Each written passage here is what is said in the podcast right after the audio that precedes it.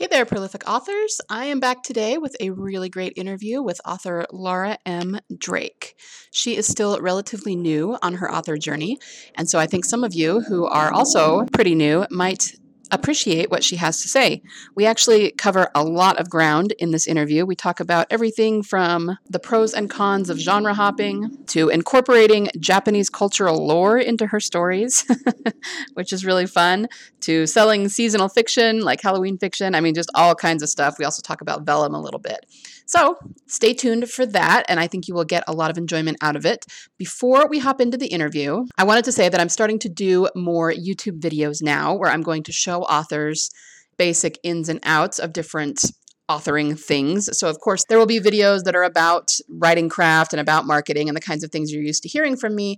But I can also do kind of the nitty gritty stuff like uh, how to upload to BookFunnel or different ways to use StoryOrigin, how to do swaps, how to write a lead magnet, things like that. So if there is anything that you would like me to make a video about, please let me know.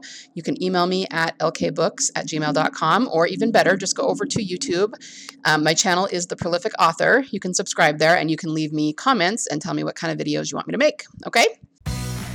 Taking years to write a book is so last century. Hi, I'm Liesl Hill. I help aspiring authors move toward their dreams of career authordom by mastering their story, mastering their words, and mastering their marketing. If you're ready to put your head down and do the work necessary to eventually live off your fiction royalties, then tune in each week.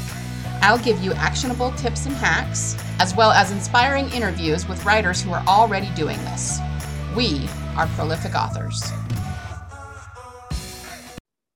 All right, we are here today with Laura Drake. How are you, Laura?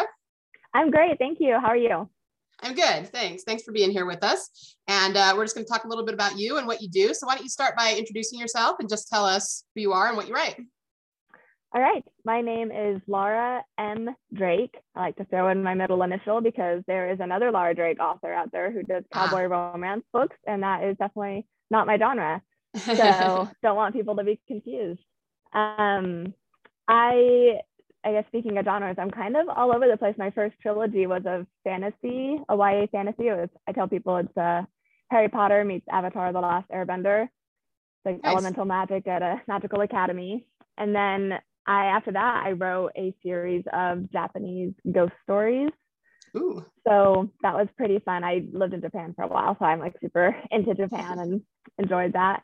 And right now I'm working on another fantasy, but it's currently not Y A. But um, they're all clean. It's kind of my thing. It's just any age person could read it, but random genre hopping.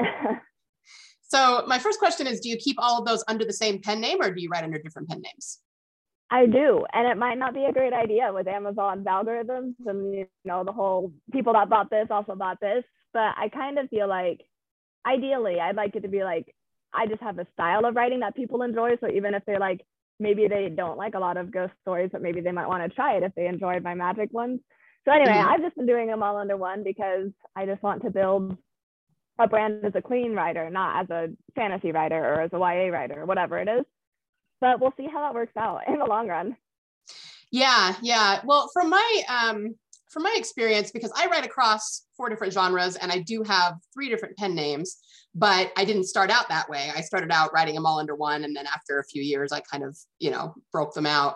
But I will say that there, you know, especially via your personal fans, like your email list, I find that a lot of mine will write, read across all my genres, even if they don't read that genre, because they just like what I write. So I think you uh-huh. could do really well there. Um, in terms of like Amazon ads, then it, you, that's where you might run into trouble because the algorithm is super, super picky about things. Yeah, I figured if I, I figured that's kind of what I was thinking. Like, if I'm going to get in trouble, it's going to be with Amazon because, you know, whenever mm-hmm. it shows like the also bots and those kind of things, it'll throw right. me off. But I was like, you know, it's just, I can't even keep up with one person's social media account. I don't know how I would do like yeah. multiple head names. So it's a lot of you work, have my respect. Sure. So um, are you wide or are you just on Amazon? Just on Amazon right now. I might, I'm not against going wide, I guess. It's just, it feels like there's always so much, it's like this overwhelming wave of information that you have to learn as an author, and going wide is just something that I just haven't tackled yet because I, yeah. I just keep focusing on getting more books out. But I'm definitely not against it. I would like to go wide. I think like I do have all my stuff in K U at the moment. So mm-hmm. it would probably end up being like, I don't know. You know, you hear some people like make the first book in their series free. And then it doesn't matter if it's wide or K U because anybody could read it anyway. And then you have to keep the rest in K U. Right. So maybe, I don't know. What do you do? Yeah, I'm wide. Um, it's it's not as bad as you would think if you if you come up with a strategy for what to do on each platform. You know, it, I, I thought it was going to be way worse than it was and be way harder than it was. And it really wasn't too bad, but I get that it, it can be overwhelming if you don't know exactly what to do, you know? So yeah, I do understand that. So do you get a lot of K U reads? Are you getting a lot of your um, uh, income from that? Um. Yeah, it's, I don't know. It's probably half and half right now. Like there's not honestly okay. a lot of income at the moment. I still need to figure out Like I need to do way better with ads and advertising and marketing in general. But right mm-hmm. now I just was kind of focused on putting out more content. So then when I did do ads, I'd have more to, you know, like more to draw people to. So I guess right. at this point I have two series out. So I guess I should focus more on ads again, but I just like hate them. yeah. Yeah. I was just curious because if you, I was gonna say if you're getting a lot in, in K U, then that's probably a good thing for now. You know, it's it's not a bad thing because I because I was in K U at the beginning and now I'm kind of um, experimenting with cycling my different genres in and out of it. That's kind of what I'm doing oh. this year. Um, uh-huh. But yeah, I mean, at the beginning, it's not a bad thing to be in, even though I'm very pro pro wide, I always recommend people go wide. It's not a bad thing, especially when you've only got a couple of books out to be in K U, because you probably will make more money that way right off the bat. So yeah. I totally yeah. Know. I have like my friend, I have a co-written series. It's under a pen name that, um, because it's like totally separate. It's like L R P G. And anyway, uh-huh. that one, like, without marketing, I feel like people just still find it, and they're like avid K U readers in that genre, it seems. So I, it definitely is like dependent on the genre, which is very interesting. Yeah, yeah, for sure, for sure. And I know that bigger genres like um, like romance a lot of times do well there because the romance readers are so voracious. They'll just they'll read six books in a week, and so you know it's it's yeah. a good thing to put your put your romance in there. So yeah. Um, so how did you, how did you get into writing? How did you decide you wanted to, to do this? I've, I think I've always like, I've always been an avid reader. Like I can easily knock out like three or four books in a Saturday if I just mm-hmm. like, you know, I'm just reading and chilling. But I, I think I tried to write a little bit in high school. It never obviously went anywhere, but then I, after college, I was living with some roommates. No, I think it was in college. I started co-writing with a friend, and it obviously that we haven't even finished that story, but it was so fun. And then in, I became a teacher, and my roommates and I started writing a book about being single together. Mm-hmm. And that kind of re-sparked my passion for it. And then a couple of years ago, I moved to Japan. And once I no longer had roommates, or like, as like before I made friends there, and, you know, I just like had more alone time at my apartment, I suddenly had all this free time, and I started writing seriously. And then I fell in love with it once I like actually finished my first rough draft and started sending it to beta readers, and I was like, I love this so much, and yeah, I've been in love with it ever since. good good for you. Now I gotta ask, why did you move to J- Japan? Was that a work thing? Um no, it was just like a I I did an internship in Japan in college, and then I went back to visit a couple years after, and then after that I was just like, man, why am I not living in Japan right now? And so then I just moved there. Wow, that's a that's a big move. It but, was, it was a big move. Lots of, a lot of, it was a lot of hassle, but so fun. Like I yeah. probably would still be, I don't know if I'd still be there, but I had to come back when COVID got crazy because my, my parents were like, you're never going to come home if you don't come home now. And that might be right. Who knows? It's still pretty yeah. crazy, but. Okay. Gotcha. And, you know, I'm just kind of interested. You said you, you wrote, or you were, uh, did some books that were Japanese horror stories. So did you do a lot of research for that into Jap- real Japanese myths and things? Yeah, so what happened is I had this nightmare that I woke up from, and I was like, oh, this is a great dream. And so then I don't remember why, but I like started researching some Japanese ghosts to figure out like which which ghost story I could use as like the villain in my dream, you know? And then it just kind of turned into this series. And so a lot of the cultural stuff is the stuff that I know from living there and my friends and studying. And so like I worked on all those culture aspects, but all the research of the ghosts are like actual Japanese ghosts from like urban legends and stuff that I did have to wow. look up and study. That's fun. That's fun. So yeah, is there, it was super do you have fun. A favorite Japanese ghost that you really, really liked? Um, I actually, I, my favorite might be the second book. Is they actually go to Japan in that book, and so you get like a ton of the like culture stuff, but the ghost in that book is actually, this is the only one in the series not based on an actual ghost. It's, so in Japan they have something called the um the N H K man, which is this guy that comes and knocks on your door and makes you like pay a, like a television fee essentially if you have T V in your apartment.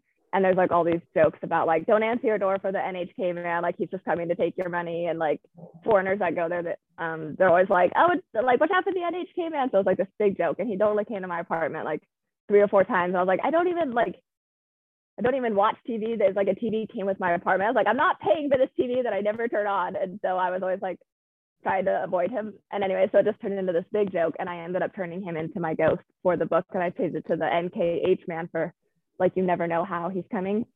And um, anyway, so that's probably my favorite, just because it's like based on my actual experience of like, you know, yeah. hearing a knock at the door and all this stuff. Yeah, that's super fun.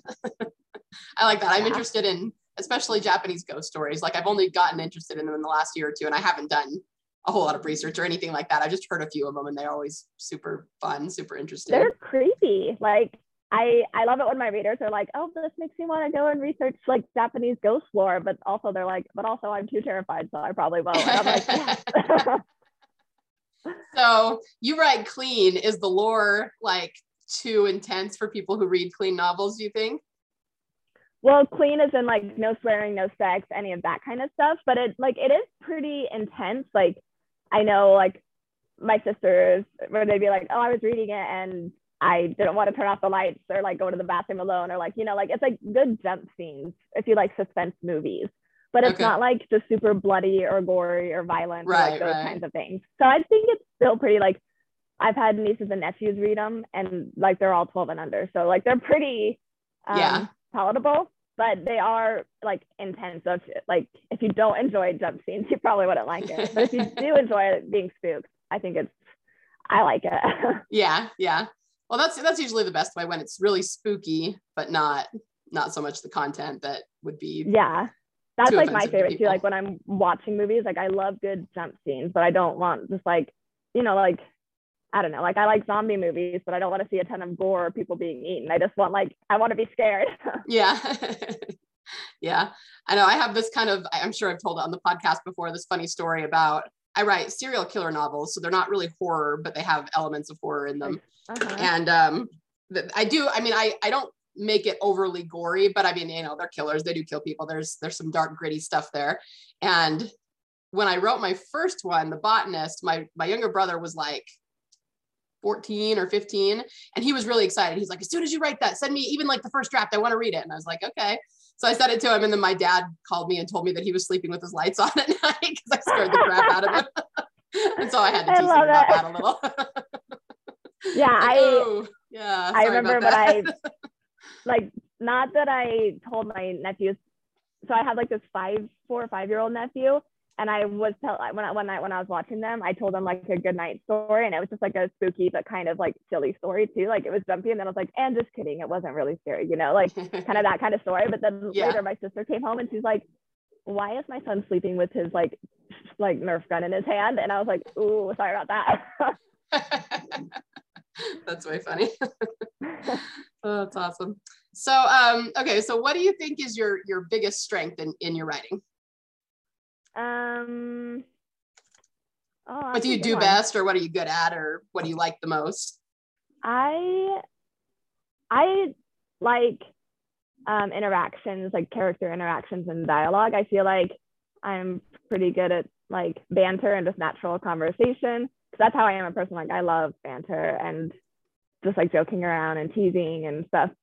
So I think just like, like in the Magic trilogy, there's it's a group of four best friends that are the main characters, and I loved the interactions between them.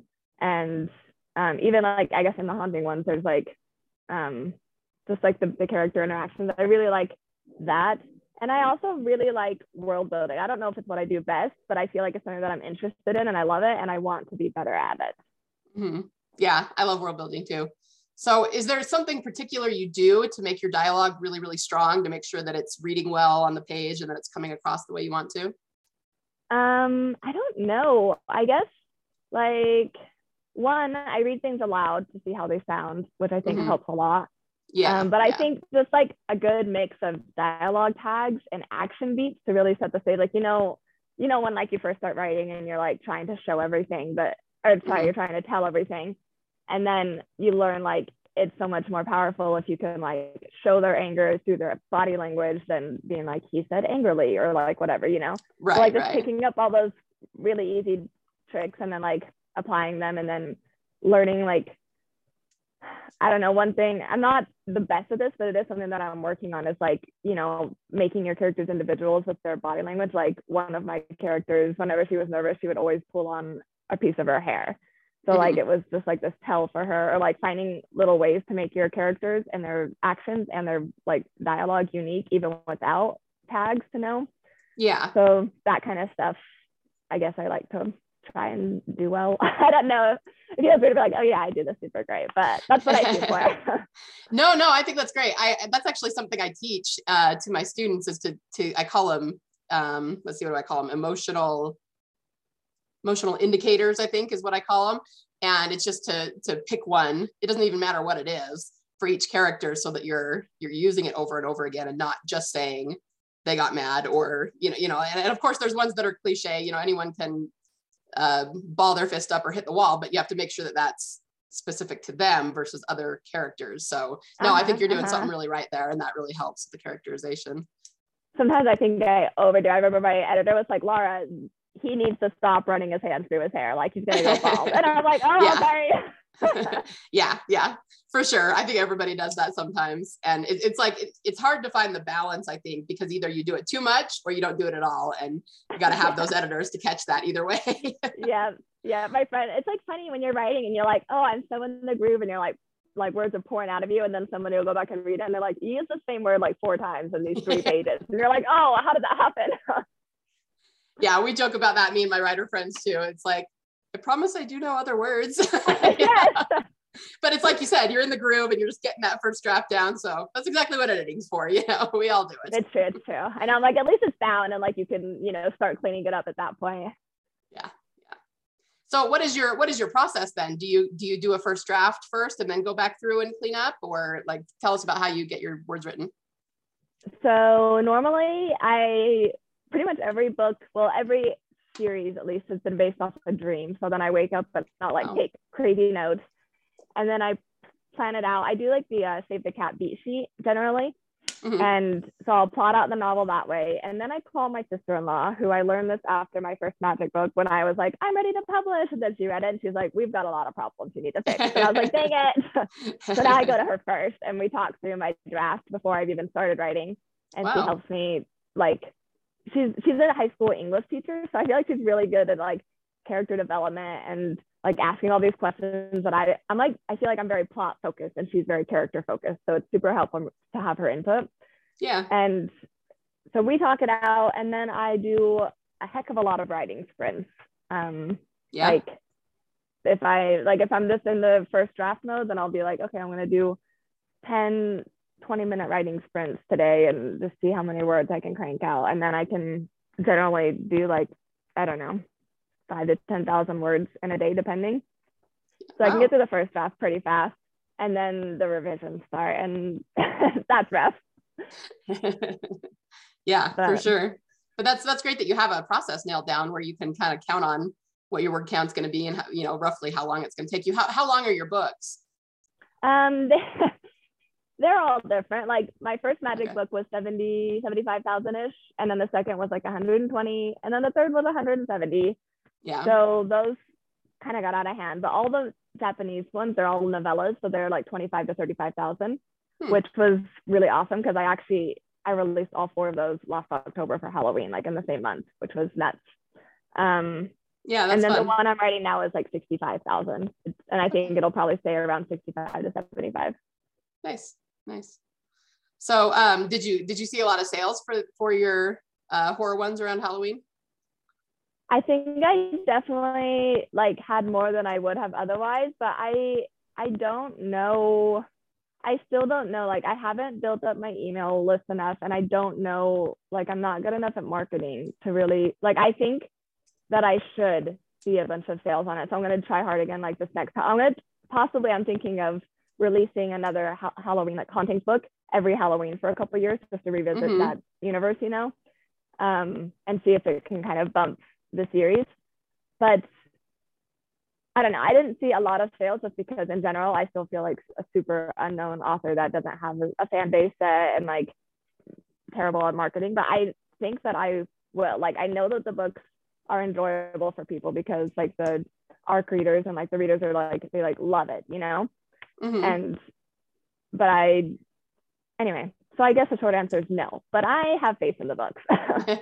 Yeah, no, that's good. That's good. And everybody goes through that at some point where they're, you know, if you're getting really good feedback on your books and you know they're enjoyable, then you're doing something right. You just gotta, you know, keep going and get the other pieces in place and you'll, you'll be golden. So, yeah. So I figure like if I keep releasing good books and hopefully eventually it'll like, you know, the ball will start rolling. Yeah. Yeah, for sure. For sure. So do you think marketing is your biggest struggle then when it comes to yes. book writing? Yeah. Mm-hmm. Is, Hands is there down. Something in particular you want to, to learn in that? Um, I need to get better with Amazon ads. I need to get better with like growing my mailing list and actually using it. Um, actually all ads in general, like Facebook. I mm-hmm. would love to get on BookTok and figure that out. The, the problem is there's just like so many things and not enough hours in the day that I'm like, I don't know how people do it. Yeah. Yeah. I, I feel you. I think that's everybody's so. struggle. It's really hard to, to have enough time to write and market and do all the things, you know? I know. I'm like, I need to get married to a guy who loves like the computer-y marketing side of things. And it's like, yeah. You're like, can you please take care of that? Cause I don't want to. Yeah. Yep, for sure. So I wanted to ask you about um, the other, the pen name. You said there's a Laura Drake and you do Laura M. Drake. Have you seen, have you had a lot of problems with that? Have you seen a lot of crossover or the algorithm getting it wrong or anything? Um, well, like if I don't remind people to put the M in and they'll just like search for me, then automatically the other Laura Drake comes up because she is a more established author on Amazon and she has, gotcha. I don't actually remember how many she has, but she like, she's definitely been at it longer. Um, So yeah, it's like, if you don't specifically write Laura M. Drake, the wrong Laura is going to come up if you're looking for me. Right. But, um, but aside from that, I guess I haven't really had that much problem though. I guess I wouldn't really know if people are like searching and like not finding me, like I wouldn't know, but it hasn't been too bad. Um, like, I guess I'm just lucky that we don't have the same middle name. Yeah. For sure. For sure. So what are your plans for the future? You plan to keep writing, keep publishing? Yeah, I actually am going through the revision process of another, it's a standalone, which is my first standalone. I'm excited about that. Um, I'm going to yeah. actually try and release that on Kindle Vella. Have you done any books on there? I have not done Kindle Vella, no. Yeah, I haven't either, but I was like, you know, it seems fun because you can post the chapters and like get reader feedback, you know, they can comment on it. And at uh-huh. the end, you can still pull the book down and release it normally. Yeah. So I'm like, why not try it, you know? So yeah, like might as well. A fun thing to do. So I'm going to do that with my next piece. And then um, I've got like these modern Jane Austen retellings I really want to do, like college mm-hmm. age. And some more of the magic series. I want to do a prequel series. Um, I have like tons of ideas and just not enough time, which I feel like is a lot of writers. Yeah, yeah, for sure, for sure. Well, this has been great. Um, do you have any advice for up and coming writers who might be a little bit behind you and wanting to do what you're doing? Yeah. Um, one is definitely start building your fan base. Even if you don't have anything out yet, I feel like there are still ways you can start building your email list to prepare for mm-hmm. your first release. And two, uh, don't be afraid to let people read your work. Like be a beta reader and get lots of beta readers because yes. As far as I know, no one's going to try and steal your work. And like there, no matter how skilled you are as a writer, you can't get outside your own brain. So mm-hmm. you need other sets of eyes on your work. Yeah. I, I love that advice because I've been with the, the same critique group for years now, which has, you know, it's changed a little bit with people coming and going, but overall critiquing other people's work, I think is one of the fastest ways to build your skills as a writer. And yes. you're getting basically free edits from other people who, I mean, we always talk about how it's a little bit, having a writer edit your work versus a reader, there is a little bit of a difference. So it's, it's good to get both. But uh-huh. at the same time, if you can satisfy other writers who are going to be infinitely pickier than readers are, then you're, you're really in a good place. You know? Yes. Yes. It's so helpful because you're like, it's so funny because when you're reading someone's work, you can be like, wow, they're so good at world building, or like they like they keep making this mistake, like do I do that? And you're so much more yeah. aware when it's not your own. Like you could read your own stuff and be totally blind to your flaws sometimes. Mm-hmm. And it's like blows my mind how that works, but yeah, it happens every time. Yep, it does, it does. So yeah, I really appreciate that advice. Um, anything else you want to say before we sign off for the day? Um, nope, I'm good. Just keep your eyes open for the the next release, Till Life Do Us Part. But aside from that, thanks for letting me on today. Yeah, yeah, thanks for being here. So tell everybody where they can find your books. Um, just on Amazon, I'm assuming. Yes, yes, Amazon. That's Laura M. Drake, and it'll bring up both series. And then, um, actually, that's it right now for finding the books. But I do have a website with like Laura M. Drake Books at Wix site, and then Facebook. You can do Laura M. Drake Books and find me. But okay. Yeah, great. And I think all of the books have like a freebie scene at the end that you can like sign up for if you join the email list. So there's like some bonus scenes out there too. Yeah. Okay. Good. I will make sure and link all those up in the show notes so that people can find you. And yeah, just good luck with everything. Now you said real quick, you said you're doing, you're going to do Vellum for your next project. So do you know when that's going to go up on Vellum? Like when you'll be ready to Honestly, publish that? I would love to start putting some of the chapters up now, but I need an image and my cover designer is like busy until April. So I'm oh, like, okay. just kind of waiting on her, but I was like, well, until then I'm just polishing some chapters, but I have the whole book written. So okay. as soon as the picture's ready, it's going to be up. So hopefully April. Okay. Well, yeah, if you're interested, I'd love to have you come back, you know, in a few months and tell us how Vellum went for you. And because like I said, I haven't, I haven't forayed into that. I have a, um, I was just thinking, I have a Dragon Magic. It's a high fantasy, Dragon Fantasy that I've been building other parts of my business the last two years. So I haven't actually published any books for like a year and a half, but I have like three of them that are mostly written that I just haven't finished. So I could actually do that with my Dragon Magic book, but I would like to hear somebody else's take on it before I decide to do that. So if you yeah, want to come back and let us know. know. Okay, For great. Sure. I think it'll be an adventure, but I'm like, it doesn't seem like there's a ton of downsides if you can still publish it regularly, you know?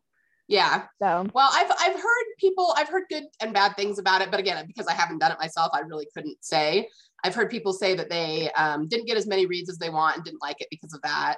But like you said, you know, you might as well see what happens. And then if you can just pull it down, then. Yeah, I was like, I was like even if I don't get, even if I only get like ten reads, I'm like, that's more than I would have had if I kept it to myself until publishing, you know? Right, right. So, okay, so. Great. Well, yeah, maybe we'll have you back on sometime. You can tell us all about it. That'd be awesome. Awesome. All right. Well, great. Thank you so much for being here. I really enjoyed talking to you. Yeah, it was great. It was so nice to meet you. You too. Me again. Before you go, if you found value in this episode, I would love it if you could leave me a review. Reviews are the best way to show your appreciation and help others find this podcast. Be sure to screenshot it, share it on your favorite social media network, and tag me at L K Hill Books. Remember, the world needs your stories. Only you can change someone's heart with your fire-breathing dragons, your mind-blowing mysteries, your epic romances, and your intense thrillers. So join the revolution and be a prolific author.